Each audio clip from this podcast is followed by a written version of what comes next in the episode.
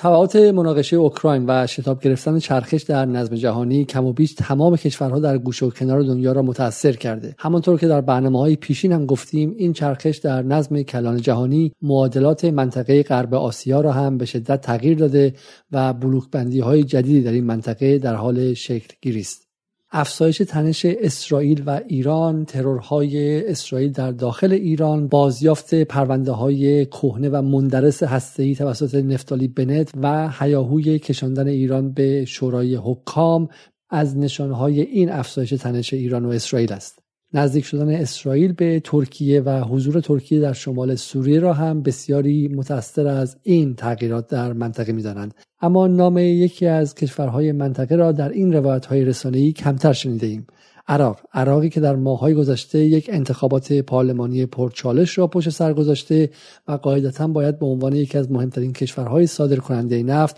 در بحران انرژی پس از جنگ اوکراین نقش ویژه‌ای داشته باشد. در عراق چه خبر است؟ یا به عبارتی عراق در این چرخش نظم جهانی کجا ایستاده؟ سلام به نیم جدال سهشنبه 17 خرداد خوش آمدید. من علی علیزاده در لندن و همکارم پریسا نصرآبادی در سوئد. امروز نگاهی گذرا به اخبار عراق می‌کنیم تا از منظر آن اخبار ببینیم که عراق نسبت به تغییرات معادلات قدرت در منطقه چه روی کردی دارد و این چه تأثیری بر ایران دارد.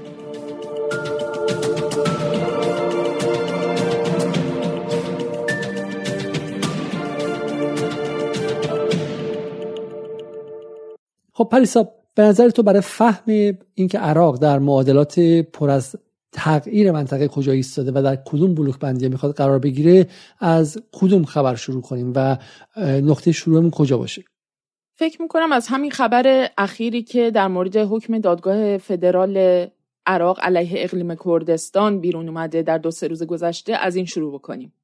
خبر اینه که دادگاه فدرال عراق نقطه پایانی گذاشته بر یک دعوای خیلی مسبوق به سابقه بین دولت مرکزی و اقلیم کردستان بر سر منابع و درآمدهای نفتی اقلیم کردستان و حکم کرده که صادرات نفت اقلیم بدون هماهنگی دولت مرکزی عملا غیرقانونیه و درآمدهای حاصل از این صادرات هم تاراج بردن بخشی از منابع عمومی و درآمدهایی که به کلیت عراق و تمام مردم عراق تعلق داره. به اضافه این که برای شرکت های نفتی خارجی که در اقلیم کردستان فعال هستن هم احزاریه هایی فرستاده شده و ظاهرا می‌خوان با اونها هم یک چالشی داشته باشن. به خاطر اینکه گویا این کمپانی ها خارج از اون ضوابط و تعرفه هایی که وزارت نفت عراق مد نظر داره برای استخراج و صادرات نفت عراق. اینها خارج از اون دارن عمل می‌کنن احتمالا به بهای پایین تر و بیرون از اون طرفه هایی که به حال دولت مرکزی مد نظر داره دارن اقدام می‌کنن و از این جهت این کمپانی ها رو به نوعی می‌خوان مورد استیزاح قرار بدن که چرا دارن به این شکل در واقع فعالیت می‌کنن. و خب اینا بعضیاشون کمپانی هایی هستن که پیشتر در جنوب عراق در سمت بصره فعالیت می‌کردن در بندر بصره و به دلیل اینکه نپذیرفتن تعرفه و ضوابط دولت مرکزی و اونچه که از سمت وزارت نفت بهشون ابلاغ شده بود اینها عملا کوچ کردن و بعضیشون رفتن به سمت اقلیم کردستان تا دور از چشم دولت مرکزی عملا کارهای خودشون رو انجام بدن. و یه نکته کوچیک دیگه این که ظاهرا وزیر نفتی که بسیار مورد غضب دولت بارزانی یعنی دولت حاکم بر اقلیم بوده هم از استیزاهش در مجلس جلوگیری شده و این هم به نوعی خشم اقلیم کردستان رو برانگیخته. بسیار خوب ولی این دعوای بین اقلیم و بغداد دعوای تقریبا 20 ساله است و از زمان فروپاشی دولت صدام بین اقلیم و بغداد دعوا بوده که چه میزان از نفت کردستان متعلق به همه مردم عراق و چه میزان متعلق به خود اقلیم و غیره. این دعوای اخیر چه فرقی با این دعوای 20 ساله داره؟ و بعد هم چه ارتباطی به تغییرات کلان نظم منطقه‌ای داره؟ الان برای شهروند داخل ایران چه اهمیت داره که بین اقلیم کردستان و بغداد سر میزان نفت چقدر دعوا شده؟ خب ببین بعد از مناقشه اوکراین جهان به شدت قطبی شده. در مناطق مختلف ما شاهد این هستیم که صحنه ها داره تغییر می‌کنه. آرایش نیروها و دولت ها داره تغییر می‌کنه و صفبندیشون متفاوت شده. طبیعتا در مورد عراق هم این مسئله صدق می‌کنه و با توجه به اینکه عراق به لحاظ حاکمیتی دوپاره است و تسلط اقلیم کردستان بر بخش مهمی از منابع نفت و گاز عراق عملا این عملیات رو بهش میده که مستقل از دولت مرکزی عمل بکنه و روابط و مناسبات خودش رو بر مبنای چشماندازی که مد نظر خودشه با اون دولت هایی که بهشون احساس نزدیکی بیشتری می‌کنه اون چشمانداز رو شکل بده. بنابراین ما عملا با دو تا کشور انگار مواجه هستیم. یک کشوری که دولت مرکزی عراقه که داره خودش رو در این نظم جدید منطقه در یک بلوک دیگه قرار میده و در طرف دیگه اقلیم کردستان رو داریم که دولت های متحدش دولت ترکیه به عنوان یک کشور عضو ناتو و جزئی از اون نظم امنیتی و نظم بین المللی غربی هستش بلوک ناتو و همینطور اسرائیل که یکی از دولت هایی هستش که در این منطقه کاملا در تقابل با این نظمی که داره میگرده و تغییر می‌کنه داره عمل می‌کنه. و خب توی این دعوا همونجوری که به حال دیدیم که از زمانی که این جنگ اوکراین و روسیه شروع شده یکی از مهمترین مسئله هایی که نگرانی ها رو افزایش داده و تنش ها رو زیاد کرده خود مسئله انرژی بوده. و طبیعتا اینجا در بین دولت مرکزی و اقلیم کردستان مسئله انرژی منابع نفت و گاز و درآمدهای حاصل از اون و اینکه چطور در واقع اینها روابطشون رو با هم دیگه بتونن سامان بدن به یک منبع تنش تبدیل شده. از این نظر این دعوا الان در متن این شرایط جدید یک معنای دیگه ای داره و یه تعیین کنندگی دیگری داره به نظر من. درباره رابطه اسرائیل و اقلیم کردستان در بود نظامی اطلاعاتی و امنیتی ما در همین جدال پیش از عید با علی عبدی گفتگویی کردیم که مخاطبان می‌تونن برن و گوش کنن. اما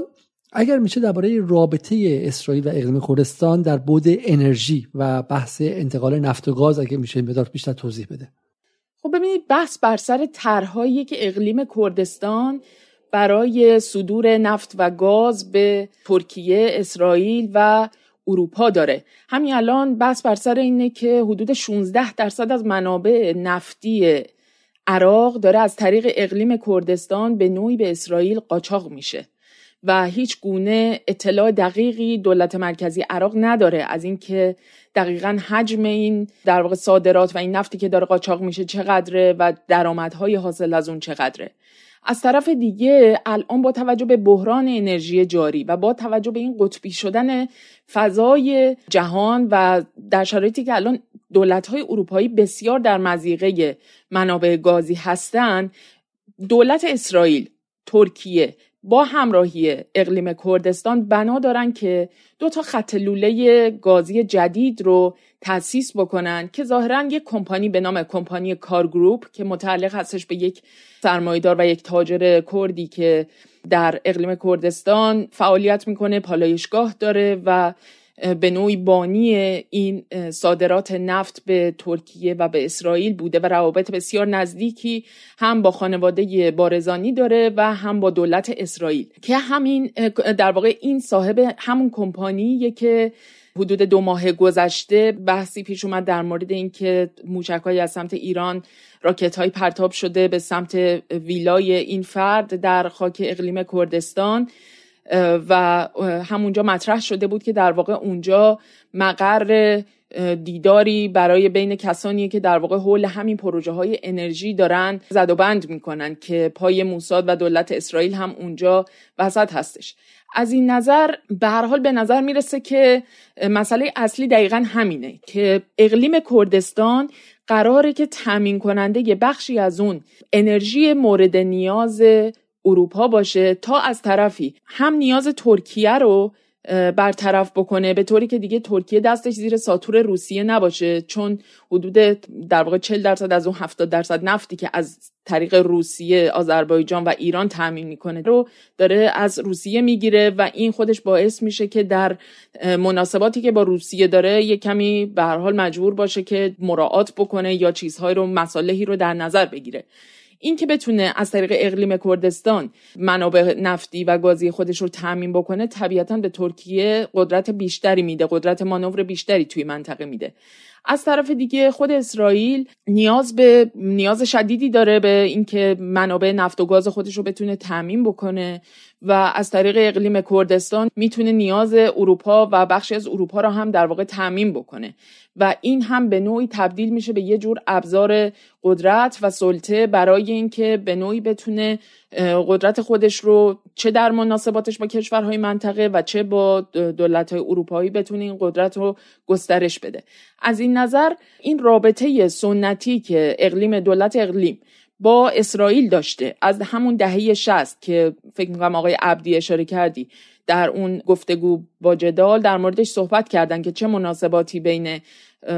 اون دوره بین پیشمرگه های ملا مصطفی بارزانی و موساد و با همراهی دولت رژیم پهلوی بوده. این یه سری روابط سنتی بین اینها برقرار بوده و اسرائیل همیشه به این نیروهای کرد عراقی به عنوان یه متحد استراتژیک خودش برای اینکه بتونه مناسبات خودش رو تو این محدود بالانس بکنه نگاه می‌کرده. به خصوص در رابطه با ایران و تخاصماتی که با ایران داره. این تصویری که می‌دید تا یه حدی به ضرر ایران و بلوک ایران و روسیه است. چرا که از یک سمت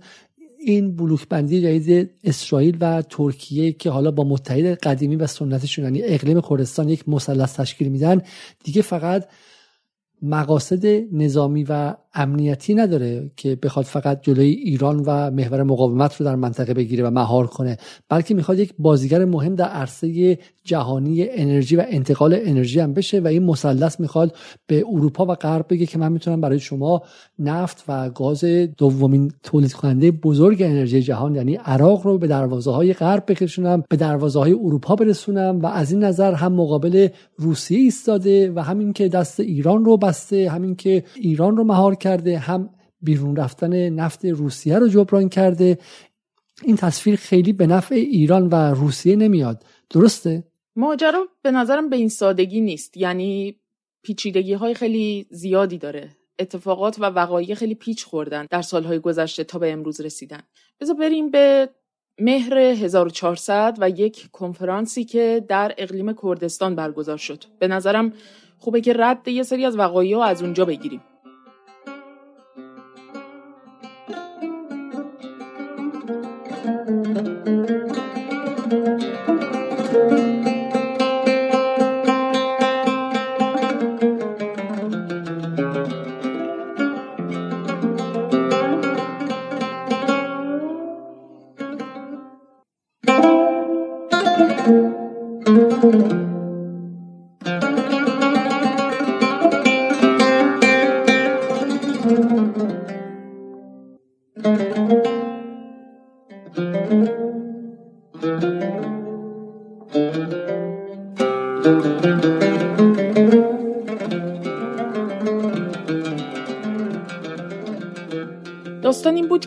ابتکار یه اندیشکده مرکز ارتباطات صلح در نیویورک یک کنفرانسی در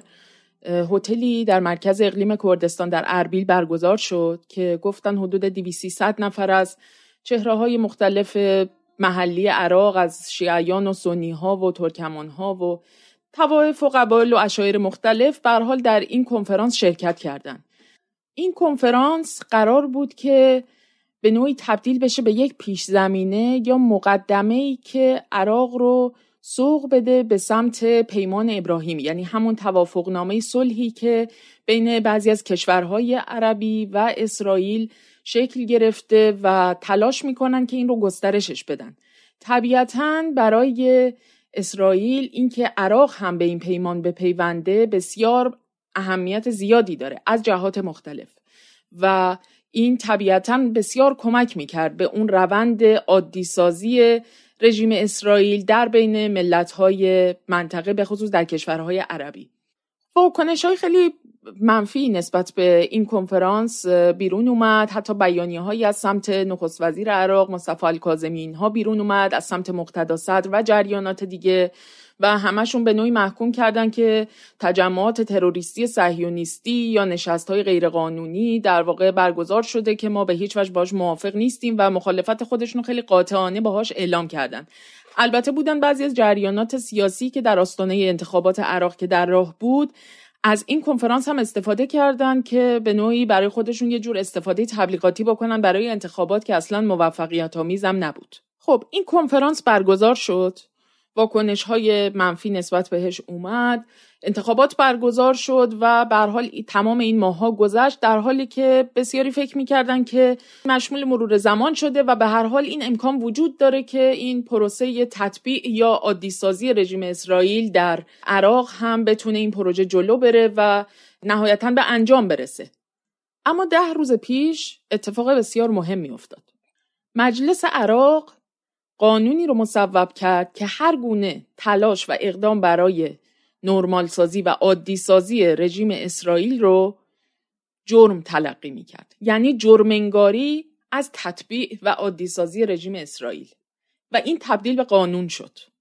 این خبر خیلی جالبیه و من تعجب می‌کنم که در رسانه های داخل ایران به این خبر اونقدر که باید پرداخته نشد. از این نظر جالبه که در حالی که اقلیم کردستان به همراه ترکیه و اسرائیل دارن سعی می‌کنن که یک بلوک جدیدی رو در منطقه تشکیل بدن دولت مرکزی عراق و حکومت بغداد دقیقا در جهت 180 درجه مخالف اون حرکت می‌کنه و سعی می‌کنه که اسرائیل رو از منطقه و از عراق بیرون کنه و مانع از حضور اسرائیل در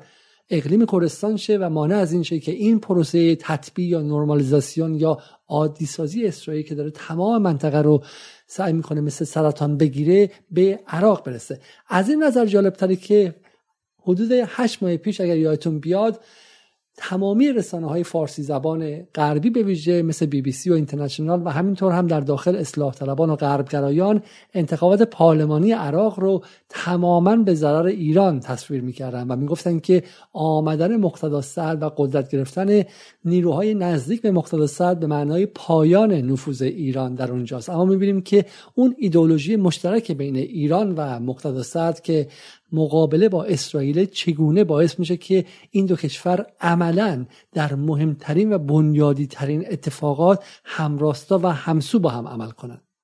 آره دقیقا همینطوره. و حالا اینطوری برای ما معنیدار میشه که اون خبر اول در مورد حکم دادگاه فدرال مبنی بر اینکه دولت اقلیم کردستان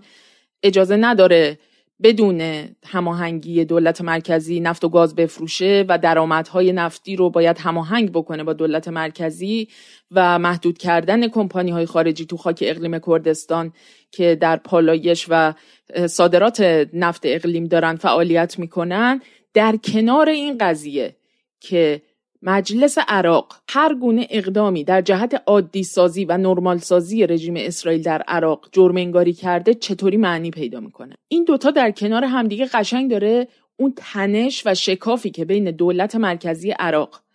و دولت اقلیم کردستان وجود داره در خاک عراق رو داره بازنمایی می‌کنه. و اینجوری ما تونیم ببینیم که در این فرایند چرخش نظم جهانی و منطقه‌ای هر کدوم از این دو دولت یعنی اقلیم کردستان و دولت مرکزی عراق چطور دارن خودشون رو مکانیابی می‌کنن و جای خودشون رو تو این نظم جدید می‌خوان پیدا بکنن؟ و در این وضعیت دوپاره می‌بینیم همونجوری که دولت اقلیم کردستان روابطش رو با ترکیه و اسرائیل داره تنظیم می‌کنه برای اینکه دو تا خط لوله گاز جدید تأسیس بکنن و در فرایند انتقال گاز به اروپا از طریق مدیترانه شرقی اقلیم کردستان نقش فعال تری داشته باشه و ترکیه رو بی نیاز بکنه از گاز روسیه و حتی از گاز ایران شاید. این رو می‌بینیم که در دولت مرکزی عراق مثلا این بحث داره مطرح میشه که سفیر روسیه در بغداد با بعضی از مقامات عراقی دیدار کرده در مورد چشم انداز بازسازی یک خط لوله نفتی که یک سری از میادین عراق رو به بندر بانیاس سوریه وصل بکنه مثلا. خب این نشون میده که در واقع این پروژه ها چطور در دو جهت مخالف و به نوعی موازی با دو چشمانداز متفاوت دارن دنبال میشن از سمت یک طرف اقلیم کردستان و یک سمت هم دولت مرکزی عراق. بسیار خب این خیلی تصویر جالبیه که ماجرا رو تا حد زیادی عوض می‌کنه. اگرچه تصویر کمی پیچیده ایه اما فکر می‌کنم که بدون در نظر گرفتنش فهم اتفاقات منطقه تقریبا غیر ممکنه از طرفی روسیه از سوریه خارج شده.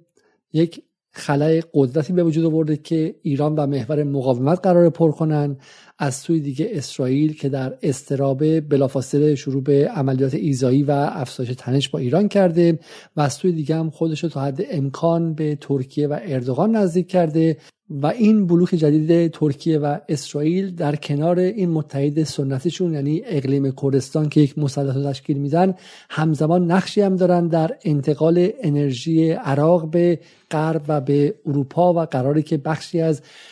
بحرانی که به واسطه جنگ اوکراین و اخراج روسیه از بازارهای رسمی نفت و گاز اتفاق افتاده رو جبران کنن. برای همین این بلوک بندی فقط یک بلوک بندی امنیتی و سیاسی و نظامی علیه به شکلی ایران و محور مقاومت نیستش. یک بلوک بندی که می‌خواد یک سهم عمده از بازار انرژی رو هم به خودش اختصاص بده. بسیاری بعد از جنگ اوکراین توقع داشتن که عراق تولیداتش رو خیلی زیاد کنه و بتونه بخشی از اون خلای روسیه رو پر کنه. به اوایل فروردین که میرید رویترز با ذوق و شوق از این میگه که عراق تولیدات نفتیش به 11 میلیارد دلار در سال رسیده. اما بعد از اون می‌بینیم که باز این فروکش می‌کنه و به عبارتی عراق همراه نمیشه با پر کردن خلع نفتی روسیه در بازار اوپک. و نشون میده که حداقل تا اونجایی که به جنوب کشور یا به دولت مرکزی عراق مربوطه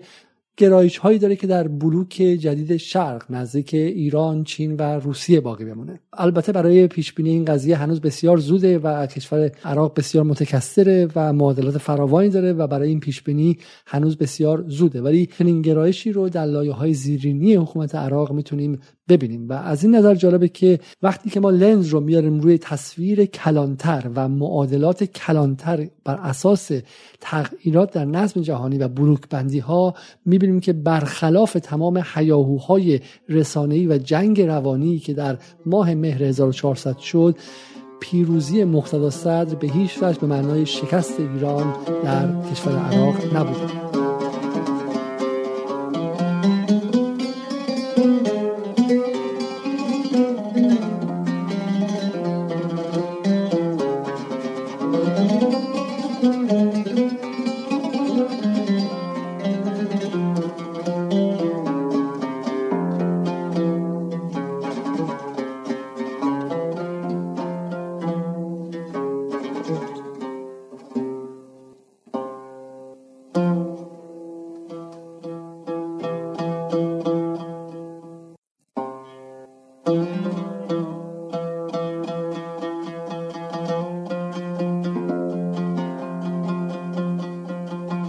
خبر دیگه که این روزا راجبش صحبت میشه اینه که قرار یک نشست سه جانبه غریب الوقوعی بین عراق، ایران و ترکیه در مورد بحران آب در این محدوده انجام بشه. گرچه تاریخش هنوز دقیقا مشخص نشده اما به هر حال به زودی شاهد برگزاری این نشست خواهیم بود. این نشست برای هر سه کشور خیلی اهمیت داره. شاید برای عراق و ایران بیشتر به خاطر اینکه هم عراق و هم ایران خشکسالی و کمبود منابع آبی رو به شدت در سالهای گذشته باهاش دست و پنجه نرم کردند با تبعات محیط زیستیش از جمله ریزگردها و قبارهایی که به سمت شهرهای مختلف عراق و به خصوص از ناحیه غرب و جنوب غرب به سمت ایران اومده و البته دیگه محدود هم صرفا نمیشه به اون محدوده ها و تا شهرهای دیگه و در تمام کشور پراکنده شده. و از این جهت این مسئله بسیار مسئله حیاتیه که در مورد منابع آب بتونن به یک توافقی برسن و یک دیپلماسی حول آب بتونه شکل بگیره که بدون دامن زدن به تنشهایی که بین این دولت ها توی این محدوده هستش بتونن به یه نتایج مطلوبی که به نفع مردم منطقه باشه بتونن برسن. ببینید مسئله اساسی اینه که ترکیه در 18 سال گذشته یعنی از حدودا سال 2003 4 تا الان بالغ بر 580 صد روی رودخانه های مختلفش احداث کرده که این صدها عملا باعث شدن که بخش زیادی از اون منابع آبی که از طریق اون رودها وارد عراق می شدن و برای استفاده زمین های کشاورزی و منابع آبی که به حال مورد نیاز هست چه برای صنعت چه برای استفاده های خانگی و غیره عملا مردم ازش محروم شدن عراق 93 درصد منابع آبش رو حدودا از ترکیه می‌گیره و 7 درصد منابعش از طریق ایران وارد عراق میشه. اما متاسفانه اون چیزی که تو فضای رسانه‌ای در سالهای گذشته خیلی بازنمایی می‌شد این بود که گویا این ایرانه که بیش از ترکیه عراق رو از منابع آبی محروم کرده و به عنوان سرچشمه اصلی منابع آبی عراق مثلا راه رو بر اینکه این آب وارد در واقع حقابه عراق رو گرفته و بهش نداده و جلوی منابع آبیش رو گرفته و باعث خشکسالی تو این منطقه شده. در حالی که ترکیه در این سالها بسیار بهره برداری کرده از این منابع آبی مشترک و ظاهرا نظام حقوق بین الملل فاقد اون امکانات و ظرفیت هایی که بتونه در چنین شرایطی در حوزه های آبی مشترک بتونه مناقشات رو بهش پاسخ بده و بتونه در واقع به نوعی عدالت رو برقرار بکنه. مثلا ترکیه با استفاده از ظرفیت های آبی که داره سدسازی هایی که صورت داده عملا بنا داره ظاهرا که در تامین آب کشورهایی مثل اسرائیل هم مشارکت داشته باشه. کما اینکه در سال 2004 یک قرارداد 20 ساله با اسرائیل برای انتقال آب بسته که البته بعدها گفته شد چند سال بعد که این قرارداد در واقع متوقف شده. اما به هر حال به نظر می‌رسه که ترکیه از منظر تسلط بر منابع آبی دست بالا رو داره و از منابع آبی به عنوان یک ابزاری برای اعمال سلطه و اعمال قدرت و پیش بردن پروژه های مختلف اقتصادی و سیاسی خودش در منطقه برای اینکه بتونه به اون قدرت هژمون منطقه تبدیل بشه داره استفاده می‌کنه و تو این مسیر اتحادش با اسرائیل هم بسیار معناداره. و خب می‌دونیم که اسرائیل بسیار از لحاظ منابع آبی در مزیقه هست و همواره در, در تلاش بوده که در کشور در همسایگی خودش دست اندازی بکنه به منابع آبی کشورهای مختلف از لبنان تا رود اردن و طبیعتا در این مسیر از کمک ترکیه بهره خواهد برد و با توجه به اینکه اینها یک بلوک سیاسی امنیتی مشترک و متحدی رو تشکیل دادن در شرایط کنونی به نظر میاد که ترکیه قطعا در این مسیر اسرائیل رو در اولویت قرار خواهد داد و این خشکی که دامنگیر کشورهایی مثل سوریه، عراق و به طبع اون ایران هم شده عملا در این تنش هایی که در منطقه خواهیم داشت و در این چرخشی که داره توی منطقه اتفاق میفته به نظر می‌رسه که اجتناب ناپذیره. این تنش هم بهش دامن زده خواهد شد و بحران بعدی بعد از انرژی احتمالا بحران اساسی ما در منطقه بحران آب خواهد بود. تصویری که داری تصویر بسیار جالبی بود. اینکه ما باید فراتر از معادلات نظامی و امنیتی وضع منطقه رو نگاه کنیم. اشتباهی که بسیاری از تحلیلگران در داخل می‌کنن و دعوا رو نباید فقط دعوای امنیتی نظامی بین ایران و اسرائیل یا بحث رقابت بین ایران و ترکیه ببینیم بلکه باید بحث رو عمیقتر بر سر جنگ انرژی هم ببینیم و تو از اون یک قدم هم فراتر رفتی و اون اینکه فقط هم بحث انرژی نیست همونطور که بسیاری گفتن در چند دهه آینده بحث جنگ آبی از جنگ انرژی هم مهمتره و اینکه ما باید اینها رو همه رو در کنار همدیگه ببینیم و اینکه ترکیه توانسته با دسترسی و تصاحب منابع بالادستی آب خودش رو به عنوان سقای منطقه مطرح کنه و به عبارتی بخواد نقش توضیح کننده رو برای اسرائیل و برای اقلیم کردستان مطرح کنه و بخواد آب رو از بقیه جاها دریغ کنه و می‌بینیم که حتی ریزگردی که به ریه های بچه چهار ساله در تهران و در مناطق مرکزی ایران می‌رسه ربطی به این جنگ امنیتی و جنگ به شکلی کلان منطقه‌ای داره و این خیلی جالبه. برای کسانی که سالها این تصویر رو به ما می‌دادن که در منطقه همه چی بر اساس گفتگو و بر اساس به شکلی مذاکرات حل شه می‌بینیم که حتی اینکه چه سهمی از ریزگردها به ریه های مردم عراق و ایران بره متأثر از میزان قدرت واقعی این دو کشوره. این نکته رو هم بذارید یادآوری بکنم تا اون تصویر بزرگتره رو یه کمی بهتر بتونیم شکل بدیم بهش. تو یکی از نیم جدال ها در مورد تلاش های اسرائیل برای بست گسترش نفوذ خودش در آسیای میانه صحبت کردیم و در مورد تاجیکستان. یکی از اون نقاطی که برای اسرائیل بسیار اهمیت داشت که بتونه روابطش رو با تاجیکستان تقویت و تحکیم بکنه نگاهی بود که اسرائیل به منابع آبی تاجیکستان داشت و از جمله پروژه های استراتژیکی که